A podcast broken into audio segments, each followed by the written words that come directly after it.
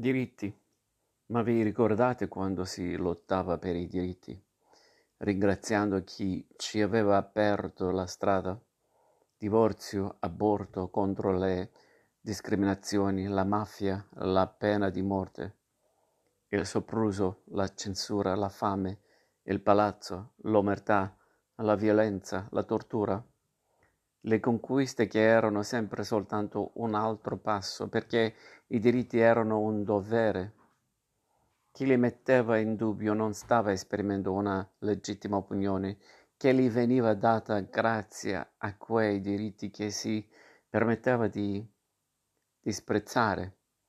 Non conquistava plaudenti platee di anticonformisti in giacca e cravatta, ma verde, la rabbia che Montana era per gli indifferenti.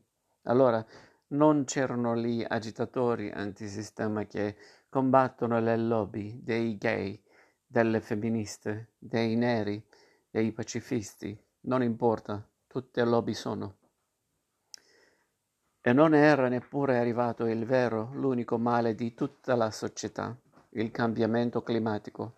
Per carità, un'emergenza, ci mancherebbe una giusta lotta, ma che non fa sparire tutti i diritti per cui vale vivere. Come fai a vivere se il pianeta muore? Per che cosa lotti se non sei più vivo? Certo, per avere il diritto a parlare devi poterlo fare. Chi lo nega? Solo che, accanto magari all'ultimo slogan, che non cambia nulla se poi non rinunci a cellulari, vestiti e accessori tutti uguali che sfruttano uomini che non vedi, detergenti e detersivi per cui l'acqua la butti a litri, ma devi essere igienizzato.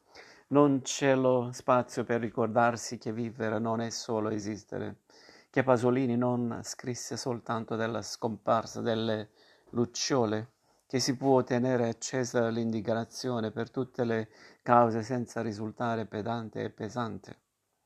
Passatista è un po' lobbista, perché io avverto un vuoto quando vedo tutti battersi il petto per aver usato un bicchiere di plastica vent'anni fa e tacere se si parla di altri diritti meno alla moda.